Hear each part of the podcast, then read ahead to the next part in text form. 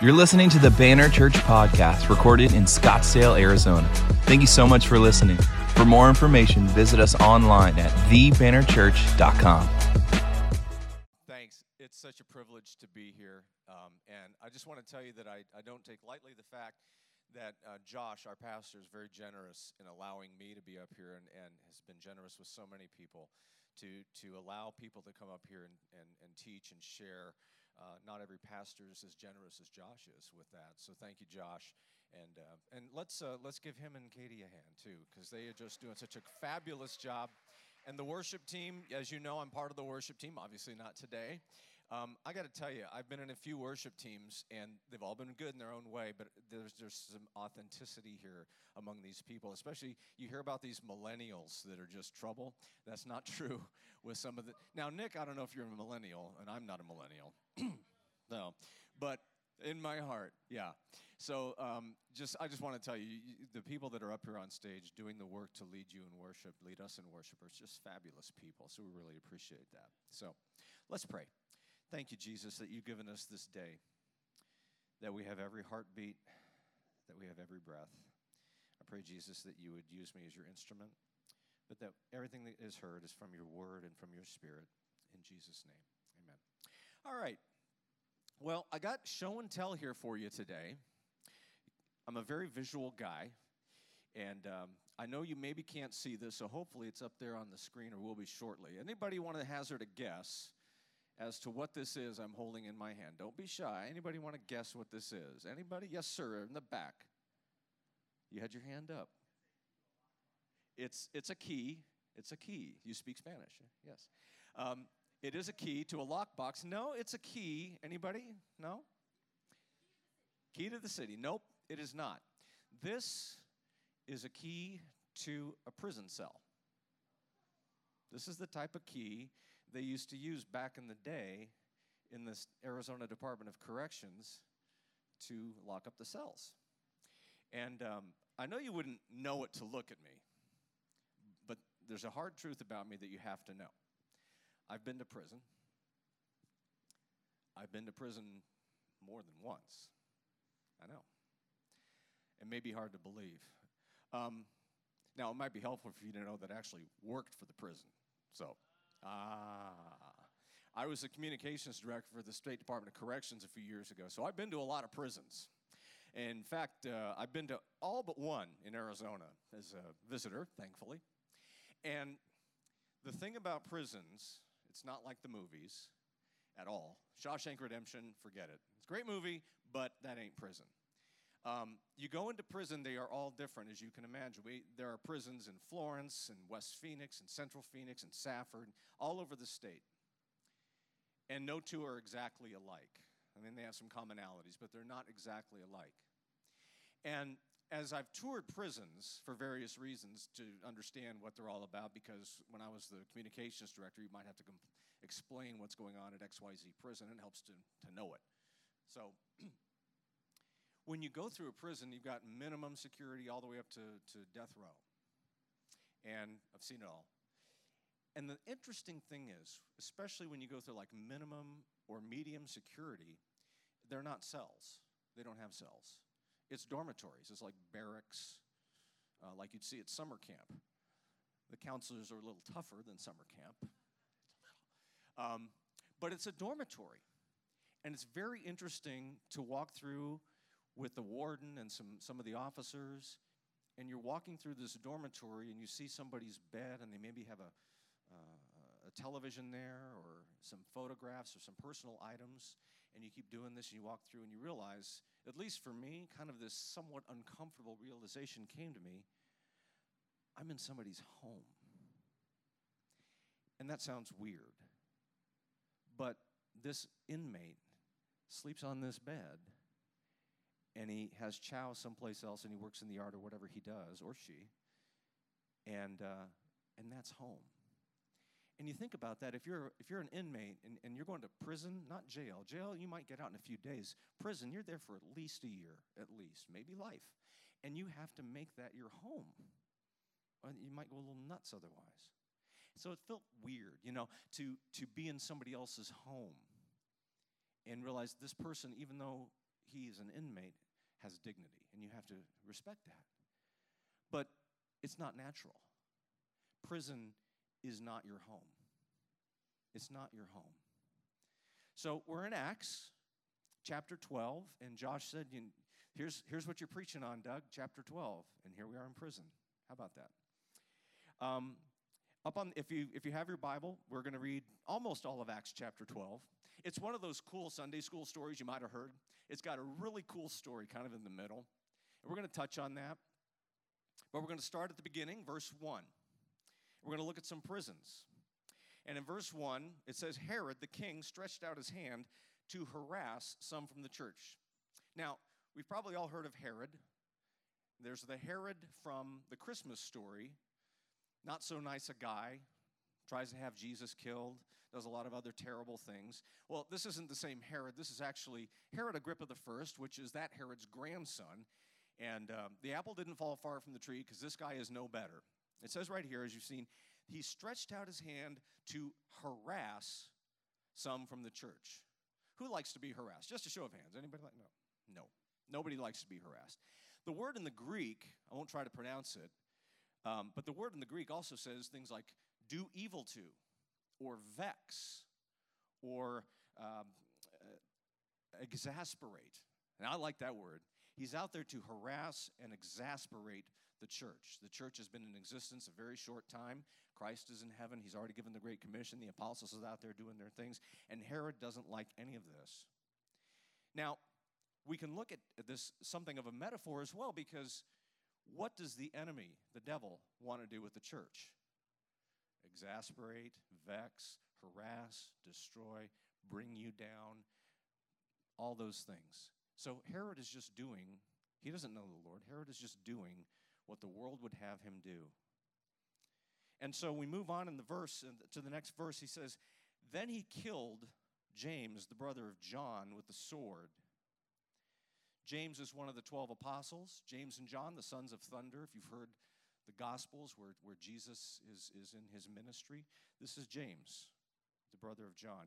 And because he, Herod, saw that it pleased the Jews, he proceeded further to seize Peter also. We all know Peter, right? This is the, one who denied Jesus.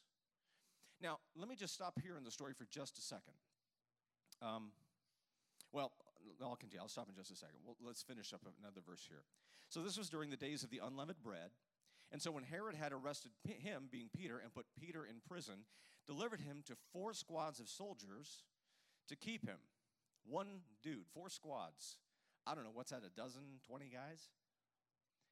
To keep one dude. And they intended to bring him before the people after the Passover. So, what's happening here is that Herod is doing what the, the religious big shots of the day, that's what I like to call them, the Pharisees, the Sadducees, the scribes, these guys, these are religious big shots. And, and these are the people that Jesus saved his most biting criticism for when he was ministering on his time, in his time on earth because he knew they were hypocrites. He knew they really didn't know God. And they, and they were, in essence, harassing the people. They hated the common people. Just read your New Testament, you'll see that over and over again in the Gospels.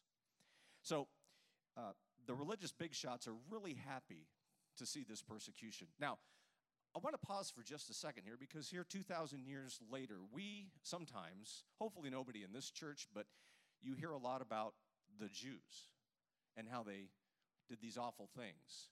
And there's a lot of anti Semitism and bigotry to this day against the Jewish people because of the events of, of Christ's life. I want to tell you that's sinful.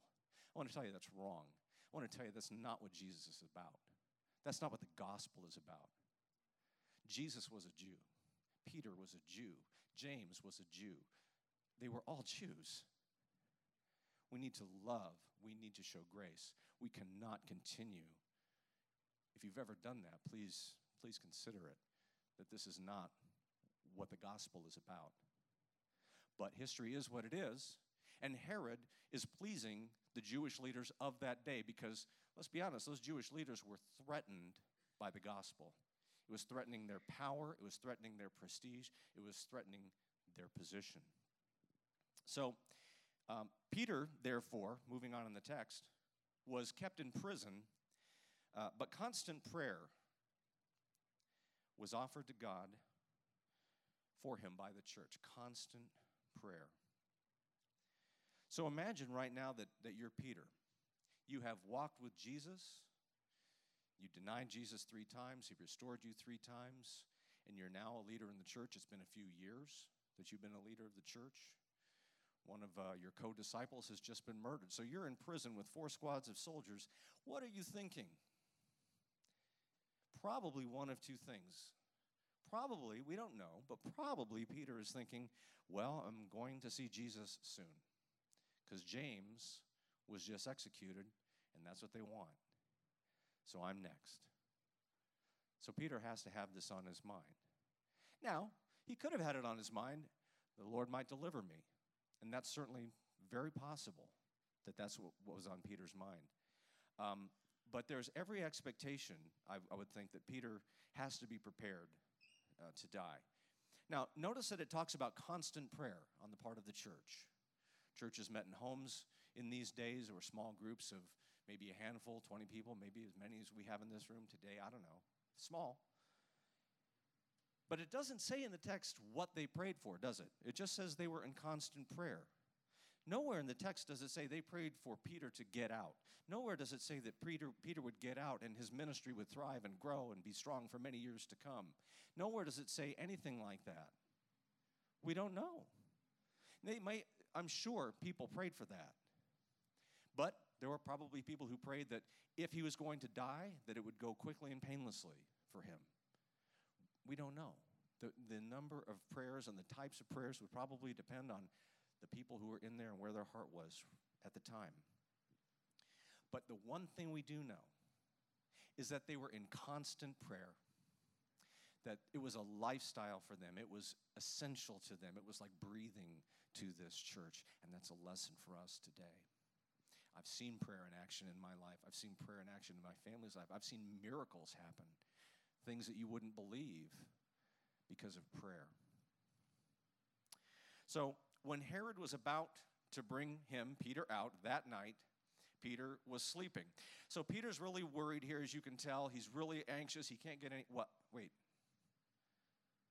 He was sleeping? He was sleeping, bound with two chains between two soldiers, and the guards before the door were keeping the prison. Peter was sleeping.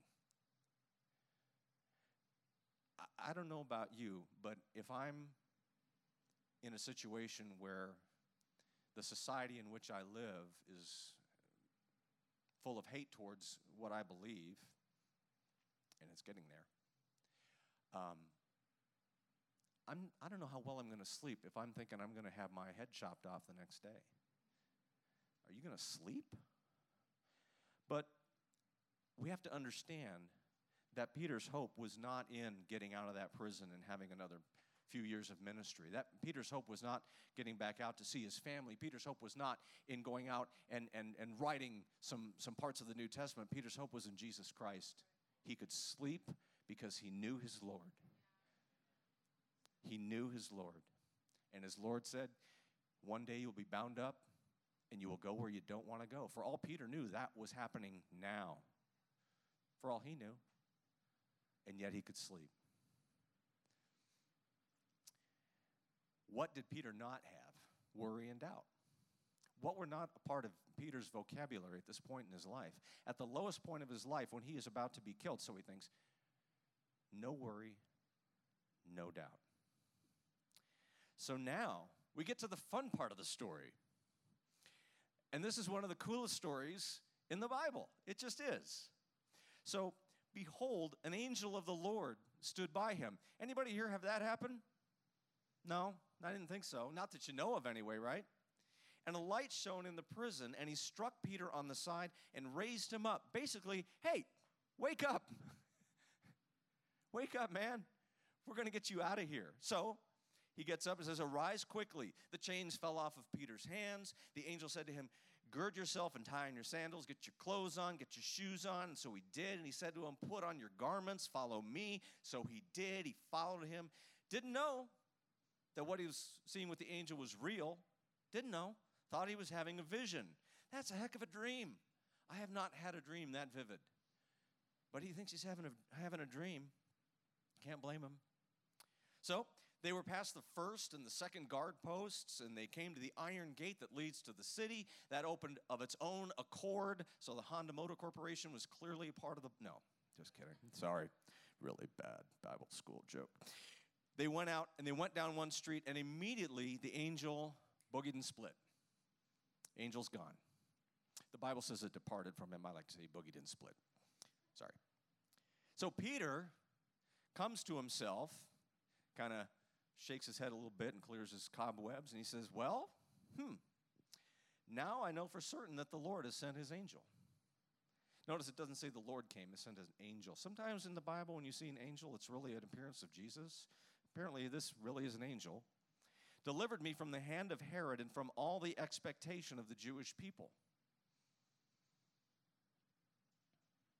So, when he had considered this, he said, I'm going to get out of here. And I'm going to go to the house of Mary, the mother of John, whose surname was Mark.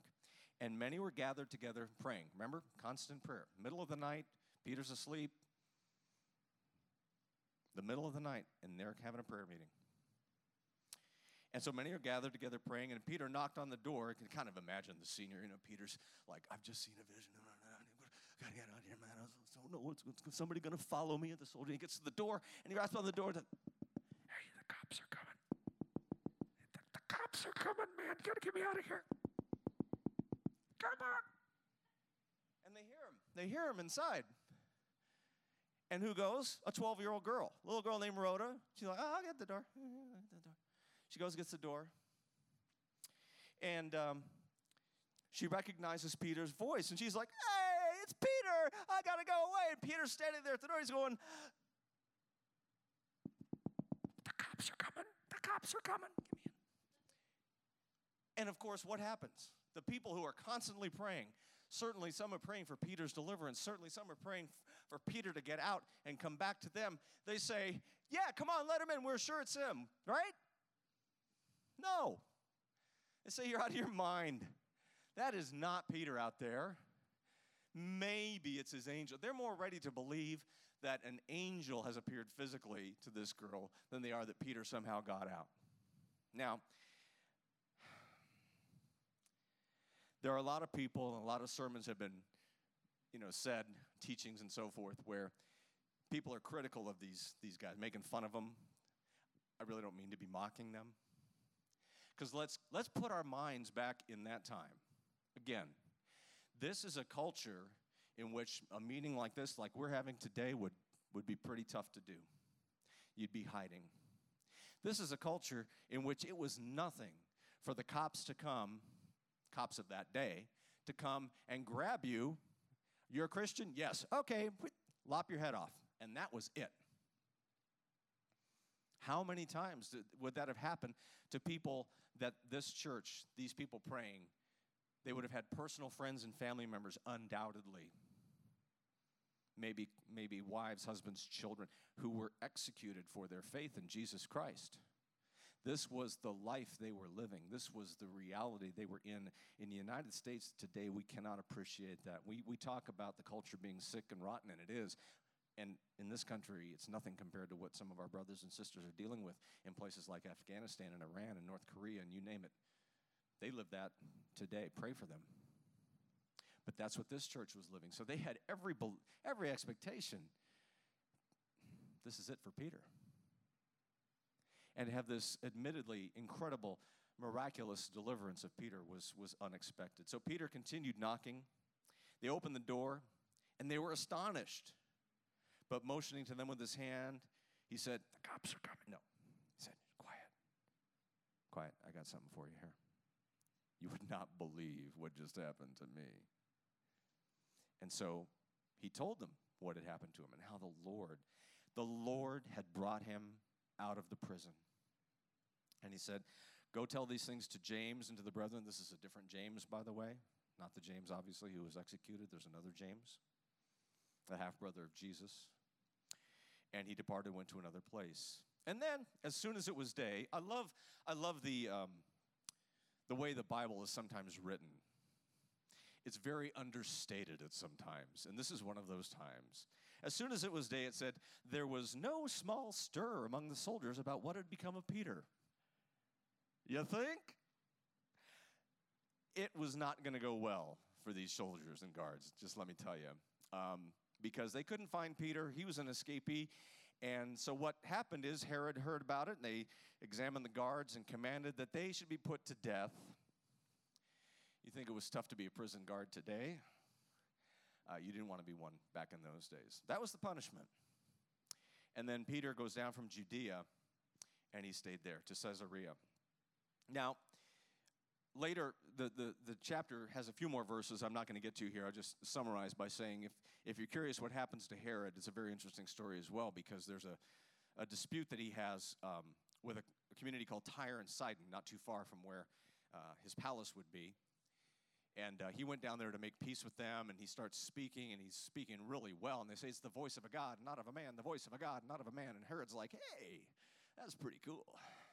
I like that and God decides to strike him down and have him eaten with worms. So, you might want to be careful what you say about yourself. It does not go well for Herod. So, we go back for just a moment in the story to the beginning of this story where Herod executes James because there's something here language related that I think I don't know, I don't want to impart too much theological import to it, but I think it's interesting. So Herod has James, the brother of John, one of the disciples, executed at the beginning of this story. Did you know that the name James doesn't exist in the Bible? It doesn't. You say, well, it's right here. Yeah, it's here now. But the name James does not exist in the original text of the Bible. There is no Jimmy, I love you, but there's no Jimmy in the Bible. Sorry. Sorry. James is actually um, a different name. Now, you have John. John is Ioannis. We see that. Ioannis, John. That's in the Bible. Peter, Petros. That's in the Bible. But James, the name is actually Jacobus. Jacobus, because there's no J in Hebrew or in the, in, the, in the Bible. There's no J. It's Jacobus. Well, what is Jacobus? Is Jacob. Now, you want to know why it's James? Ever, ever heard of the King James Bible? Who authorized the King James Bible? King James you think maybe they thought they want to throw James a bone? And that's exactly what they did. That's exactly what they did. Now, that doesn't make the book, the, the Bible, any less uh, authentic. I'm just telling you, they changed the name. It's Jacobus.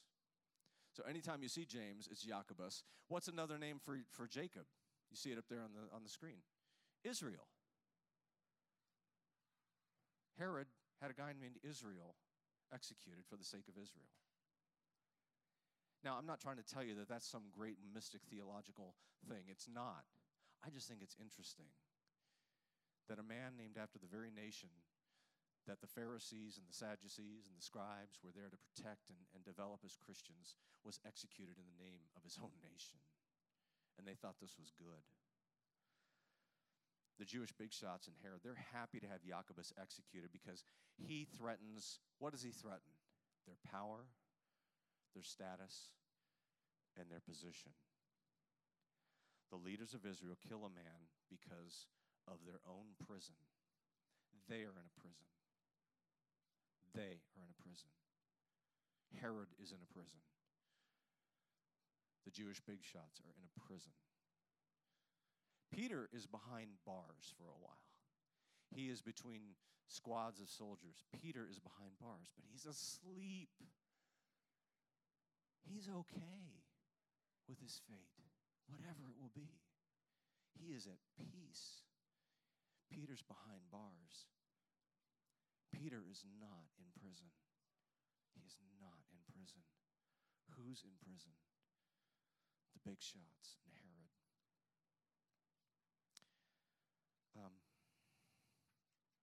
what was their prison? Power, position. Power and position. You threaten my power, you threaten my position. I am going to come after you with everything I have, and I'm going to protect it. Does that not strike you as odd? I wasn't going to bring, bring this up, but it just occurred to me. You know, we fight over real estate a lot, you know? If you're a Facebook friend of mine, you, you noticed that this week I posted that the house I grew up in, not far from here, is going to be torn down, and it's kind of a bummer. But we hadn't lived there in 16 years. My parents hadn't lived there in 16 years, and they're with the Lord. And I think about, okay, you put all this money and all this effort and all this time, and, and look, there's some great memories there, don't get me wrong, and I'm, I'm sad to see it go. But we all fight over things that 100 years from now, no one will know that it was there. Can anybody here tell me what Herod Agrippa's kingdom was like? Not really. I mean, it was not so good. We know that. Can anybody here tell me what some random King George the First from England? Anybody? You know, we know there's a George the Third. What about George the? What did he do? Nobody knows. It's a big deal at the time. I don't care now. I'm not saying history's not important. Don't get me wrong, but man, we fight over things that just seem so important. We've got to hang on to them like this, and people forget. And that's what these guys were doing. But let's not be too hasty to judge them because the truth of the matter is we all have prisons. Every one of us has a prison. Sometimes that prison was built up by somebody else, and we've chosen to make it a home it's just a lumpy bed and some personal items, and I got to wear an orange jumpsuit, but that's my home. You made it a home. Somebody else made it for you. Or maybe you made your own prison and you kind of like living there. You've adjusted, you've institutionalized yourself to being in that prison. And it feels comfortable to you because you're so used to it. But it's not your is not your home. What is your prison? Everybody has one. Some are obvious. You know, Nick and I are in a band, and we go play music at some places where they do recovery, and we see people with obvious prisons, and the stories are amazing of God intervening in people's lives. And, and the truth is, anybody, any one of us could go to these meetings and find reason to be there. We all have hurts, habits, and hangups, right? But what is your prison? Is it addiction? I'm going to say some things that might bother you here in a second, and I don't mean to offend, and I, I hope I don't. I think I hope. and if I say something that hits you, understand I don't have any names in mind. I don't have any people in mind. I don't know you well enough to say. But I feel like God has put this on my heart.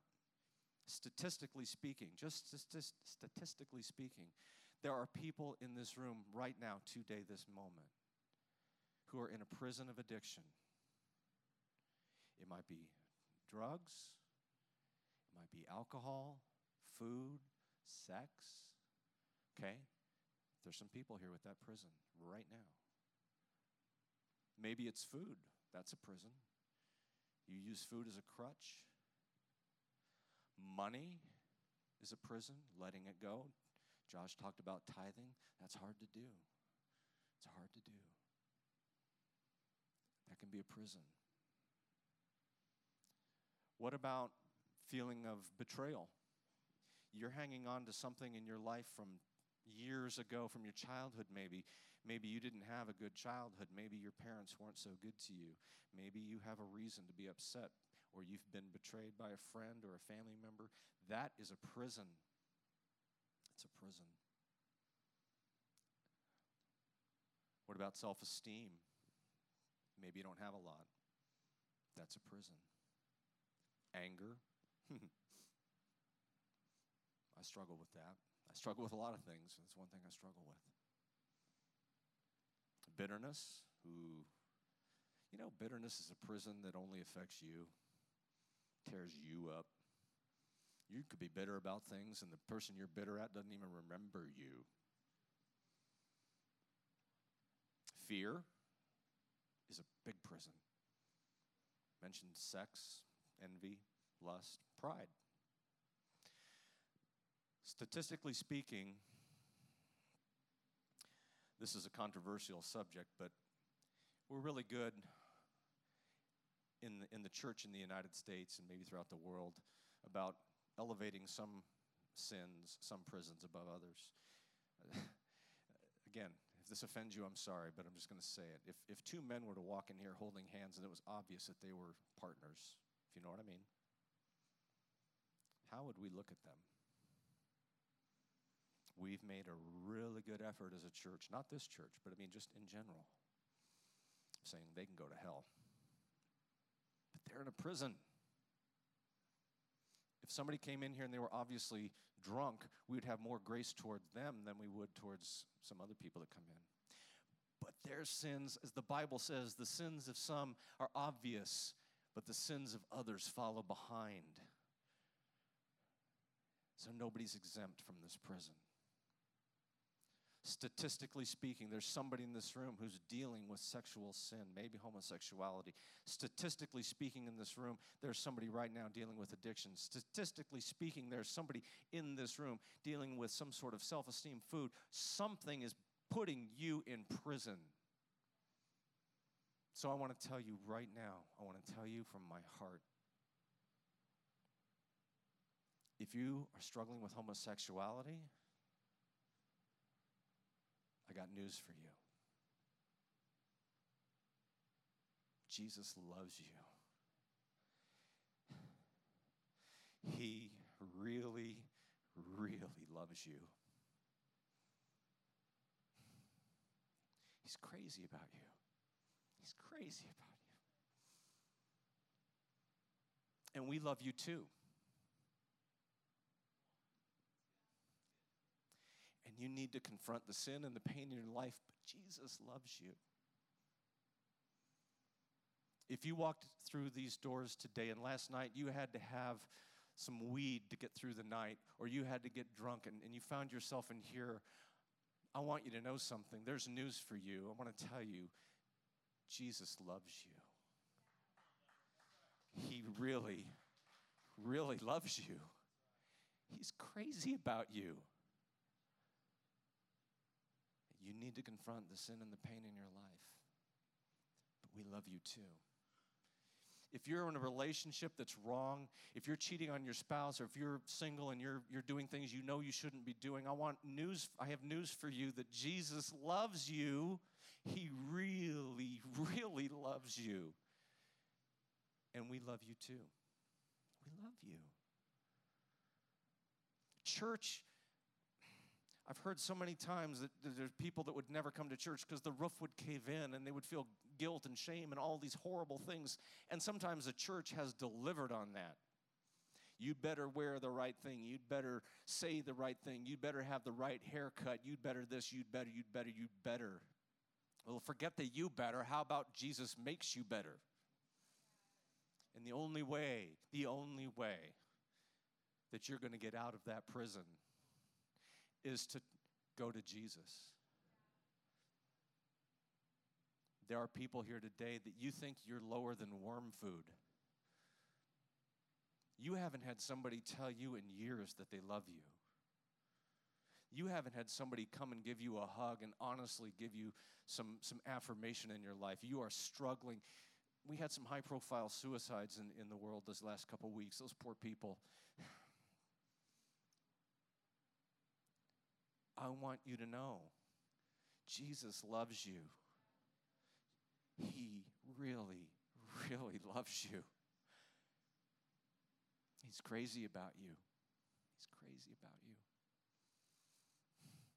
The, I've, I've heard the question asked why did Jesus have to die? Why did Jesus, why Jesus? Why couldn't God have intervened in some other way? I, you know, I can't say that I know every bit of that mysterious question, I will tell you this. It's not an answer that I came up with. I read about it in a really good book by Charles Colson and Nancy Pearcey. And they said, sin is committed by finite mortal beings, us. We commit sin, every one of us, right? but it offends an infinite, eternal being.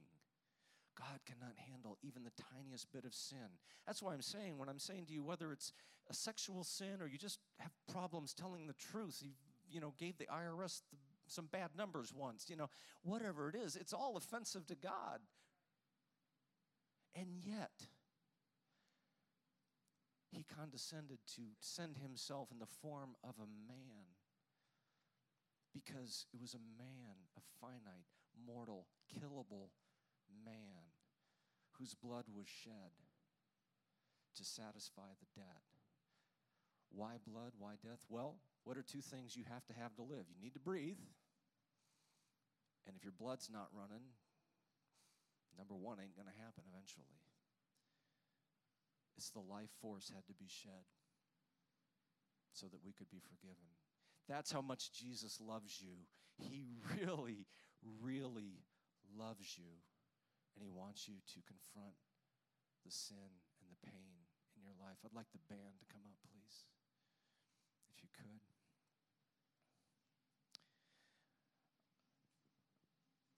I hope I've made the case that no matter what prison you find yourself in today, just as God supernaturally intervened to deliver Peter from chains, from four squads of soldiers, from iron gates, from the physical prison he was in. Jesus will deliver you from your prison. And you do not need to live there one more second. I want to tell you, I've been to the prisons. It stinks. the nicest prison in the state has a beautiful view. By a mountain. It's called Fort Grant. It's great, but it's a prison. It's got trees, it's got a view. The weather's perfect, but it's a prison. It's a prison. I want to ask the prayer team to come up as well. I want you to know something. I don't want to embarrass anybody. It's not what I'm about. It's not what this church is about. Statistically speaking, there are some people in prison that today, if you chose to, you can get out of that prison. I'm not going to say you walk out of this building and everything's perfect. That's not what the Bible says will happen in your life. Maybe your prison is you don't know who this Jesus is. Maybe your prison is you don't believe who, who God is. And, and if you're not there, I pray that God will work on you. But maybe your prison, you could be a Christian. Look, I've been a Christian basically all of my life. I've been in prison. Sometimes I still am. I've dealt with depression, I've dealt with anger, I've dealt with all sorts of things. I'm not exempt. What I'm saying, I'm saying for myself as much as anybody else. But there are people here that will pray with you. And you can come up and you can say something as simple to them as, I just need prayer. I don't want to tell you what I'm going through. That's between me and God, but I just need you to pray for me or maybe you need to tell your story. I want to tell you something about the prayer team and anybody here who's up here willing to pray with you. There's not one person who will take any bit of judgment. This is a, a safe, loving, grace filled place where people want you to have an encounter with the Lord of the universe to change your life, to give you hope, to give you peace, to give you what you need to get through the next day, through the next week, through the next years of your life. You can only do it with Jesus. There's something I can't give you, there's something this church can't give you, there's something that oh no human being can give you, and that is hope. And that hope is in Jesus Christ. So while the band plays a song here, search your heart. If you need to get out of prison, if you've had enough, if you're sick of it, come up and pray. I want you to see this key. This key that I showed you earlier. This is an old key. If you took this to a prison in Arizona now, it would have no use whatsoever. It makes it unlocks nothing. It's obsolete, it's an artifact, it's an antique. I want to tell you, this fades away. But the key, the blood of Jesus Christ, is eternal and complete and never goes obsolete.